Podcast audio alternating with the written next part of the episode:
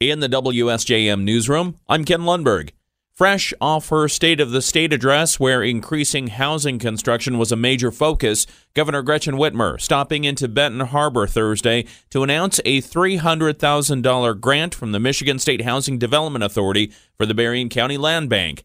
The money will be used to pay for energy efficient home rehab projects Whitmer toured Emma Jean Hull Flats, the Whirlpool built apartment complex downtown, and said the development is an example of how innovation can lead to new housing in the state. We are absolutely focused on expanding and unique partnerships. This Whirlpool undertaking is phenomenal. Working with the Berrien County Land Bank is something that we are focused on so that we can ensure we're building out all different types of housing. Six months after it was opened, Emma Jean Hull Flats is now 96% full. Whitmer said she's pleased to announce the grant from the MI-HOPE program for the land bank to increase the livability and value of homes in the county. Berrien County Commissioner Mamie Yarbrough told us it will make a big difference. We have so many houses that need repair. People don't want to say anything, but you know, their furnace is not working, the electric, just so much. Whitmer this week called for the state to invest $1.4 billion this year to build or rehabilitate nearly 10,000 homes. State Representative Joey Andrews, on hand for Whitmer's visit, said it's especially needed in southwest Michigan, where homes that were once affordable for average families are now going for inflated prices. In the governor's address on Wednesday, in addition to building more housing, she called for pre K education for all children, a caregiver tax credit, and free community college for all high school graduates. West Michigan Policy Forum Chair John Kennedy says he likes that we're focused on growth and economic development in Michigan, but he feels that the state is going about it the wrong way. If you look at these large targeted tax credits, like some of the recent ones that we did with SOAR, we're paying $700,000 for a job. So it tends to favor very big business. Kennedy says we should be looking at what it takes to make Michigan a more competitive state. Benton Harbor area schools are moving forward with more than $1.2 million in improvements at two buildings following a vote this week by the Board of Education.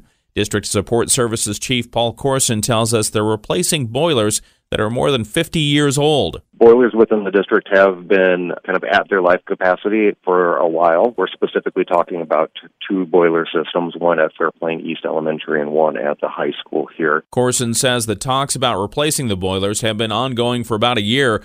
The board's vote this week begins the process of securing the equipment. So that the companies can start manufacturing the actual boilers for us. There will still be another round of approval as we look at the contractors to actually put in and install and undergo the work of getting these boilers into their actual permanent locations. Corson says the $1.2 million committed this week starts the process, and there will be additional costs coming later.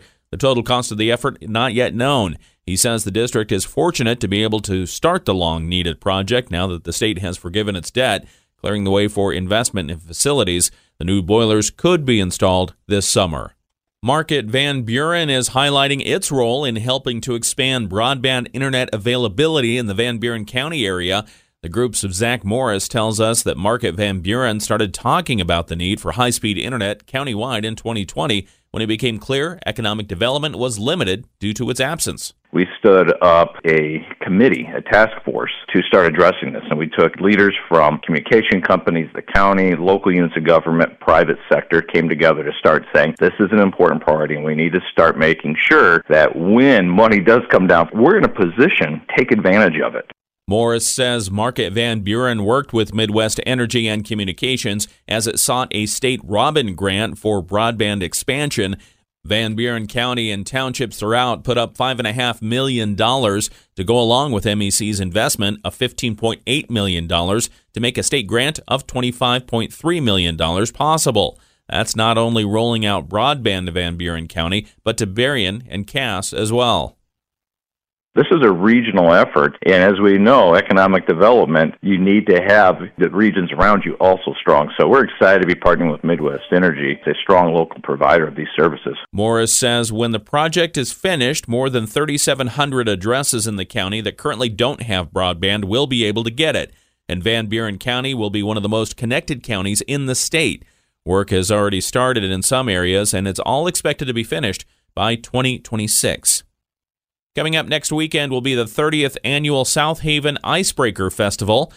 South Haven Area Chamber of Commerce Community Liaison Brandy Key tells us the event attracts around 15,000 people to town each winter as they celebrate the season. We really want to let people know that our town is a busy town year round, and we really want to help our businesses kind of get through that slower slump here in the wintertime. Everything kicks off on Friday, February 2nd, with ice skating, the snowsuit fashion show, and live music. However, the big day is Saturday. We have the ice carving competition, the chili cook off competition. We have lots of family friendly activities at a lot of the nonprofits here in town. We will have a cardboard sled race, a frozen fish fling, and then new this year is also a silent disco. So it'll be South Haven's first silent disco, and we're really excited about that. There will be activities all throughout town on Saturday, and there will be shuttles to take people where they need to go. Key says the chili cook-off is an especially popular attraction. They'll also unveil the new outdoor fireplace at Dyckman Park during the festival. We have a link to the full event schedule on our website, wsjm.com. Most Michiganders have their vital records, like birth certificates or marriage licenses, in a safe place in their own possession. But some people recently coming back into society after incarceration do not. A package of bills in the Michigan legislature would ensure that the Michigan Department of Corrections and the Secretary of State provide those returning to society with their birth certificate and driver's license or state ID, and then also work with the federal government to provide their Social Security card. Chuck Warpehoski of Michigan Collaborative to End Mass Incarceration says people hoping for a fresh start in society after prison often don't get a break often as part of somebody's parole conditions, they're told, hey, you've got to get your own apartment, you've got to get your own job.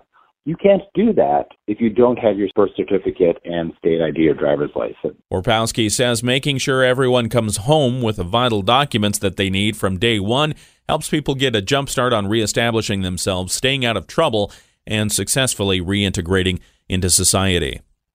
The Berrien County Health Department is offering lead testing for children under the age of six.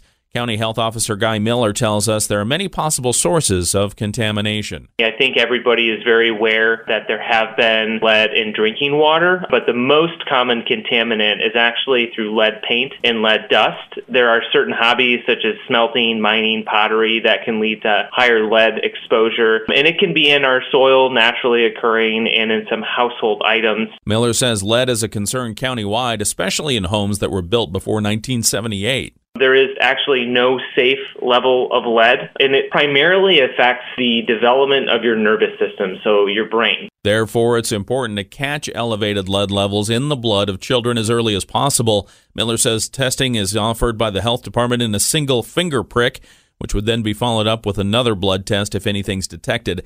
The tests are available at the Benton Harbor office of the Berrien County Health Department on Thursdays from 9 a.m. to 3 p.m. and at the Niles office on Wednesdays from 9 to 3. Anyone who wants to get their child tested should contact the department to make an appointment. A big fine for a marijuana company in Michigan. Premier Cannabis in Vassar, Michigan, located east of Frankenmuth, received a $212,000 fine and a 30 day suspension after the Cannabis Regulatory Agency accused them of storing products improperly. The report says some marijuana products were stored without surveillance including expired gummy and wax products and untagged bags of weed. They also found chemicals, specifically pesticides, stored near marijuana products. The company must update their operating procedures and train all managers and employees on the updated procedures with a signed document.